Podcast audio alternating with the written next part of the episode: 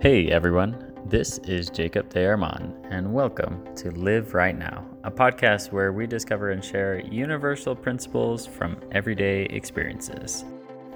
Here's Daniel File to tell us a little bit about the thinking behind this podcast. Sometimes research is hard to apply to your own life, or it just has too many ways to look at it. So we wanted to hear from real people with real experiences to give us some context. Today, we will be focusing on something many of us have mixed experiences with, which is dating. We've asked people to share their experiences with dating good dates, bad dates, and advice about dating in general. We interviewed two completely different people about their worst date, and the story that they shared was surprisingly similar, even though they weren't even on the same date. My name is Parker Arrett. So I'm Sam Baldwin. this was a blind date, which I know a lot of people are like, oh, blind dates are terrible and stuff. So it was a blind date. I've had some good blind dates. This one just didn't happen to be that good of a one. We went and got some ice cream. We went to the movies. Like that is the worst date you can go on, especially on a first date. Movie was great, you know, but I didn't talk to him. I sat next to him, but he didn't really talk. The girl just wouldn't talk. I would ask questions and it would just be a quick one or two word answer. And so I was like, cool, cool, cool. She wouldn't ask any questions. I was trying to get her to say more than just a couple of words and it, it just wasn't happening. And then when the date was over, I think I introduced myself or something. I don't know. It was just barely any talking. It was a little bit of an awkward date, and I was just kind of like, uh, okay. So for me, I was just like, okay.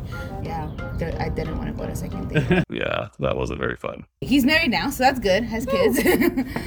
and I'm single, so somebody's doing something right. And it wasn't me, so whatever. so yeah, great guy though. But so didn't talk. No. And again, communication's big for me. Communication. It's one thing that everyone we interview seems to agree is fundamental to a good relationship. Communication has to be a big thing. Again, I got on dates with girls that couldn't really communicate and it made it not worth it, honestly. And so I'm definitely someone who, who can communicate. That is a big thing for me. I'm really big on communication. Now that we've seen a few instances where bad communication has really ruined dates, we would like to look at more of a long term instance where bad communication could ruin something much more important to us. We asked Dr. Chris Milligan, a naturopathic physician and someone who's experienced divorce, to tell us his insights on communication.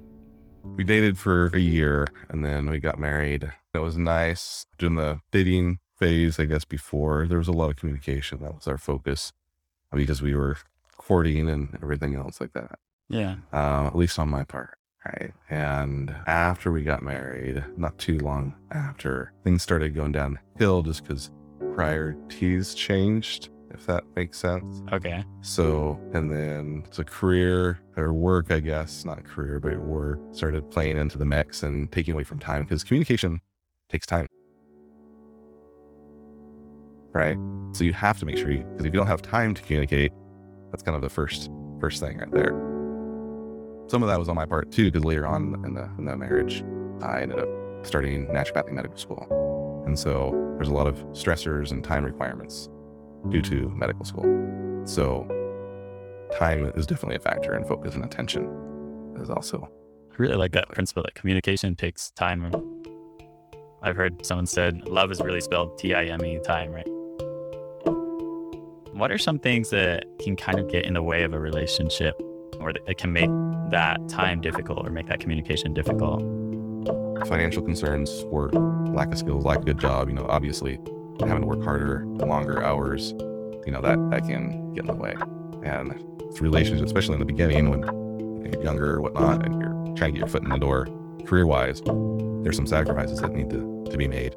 So along with that, you, you have to have someone that's understanding and patient and understands that doesn't take that personally or whatever else and that, that you have the same goals that you're working towards and it's a mutual sacrifice. And that is a big help for relationships. Well, there you have it.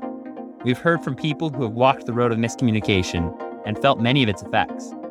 We invite you to learn from your own experiences, do your own research, and apply true principles to the choices you make.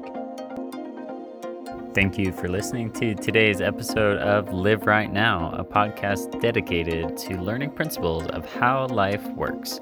We're focusing on principles of relationships right now. Next time, we will be discovering more and going deeper into principles of dating and preparing for marriage. Next time on Live Right Now. It's like, don't ask me to play basketball one on one. Yeah. You know, because I don't want to embarrass you unless you're a baller. She's great. Subscribe to hear future episodes, and we'll see you next time. Thanks for listening.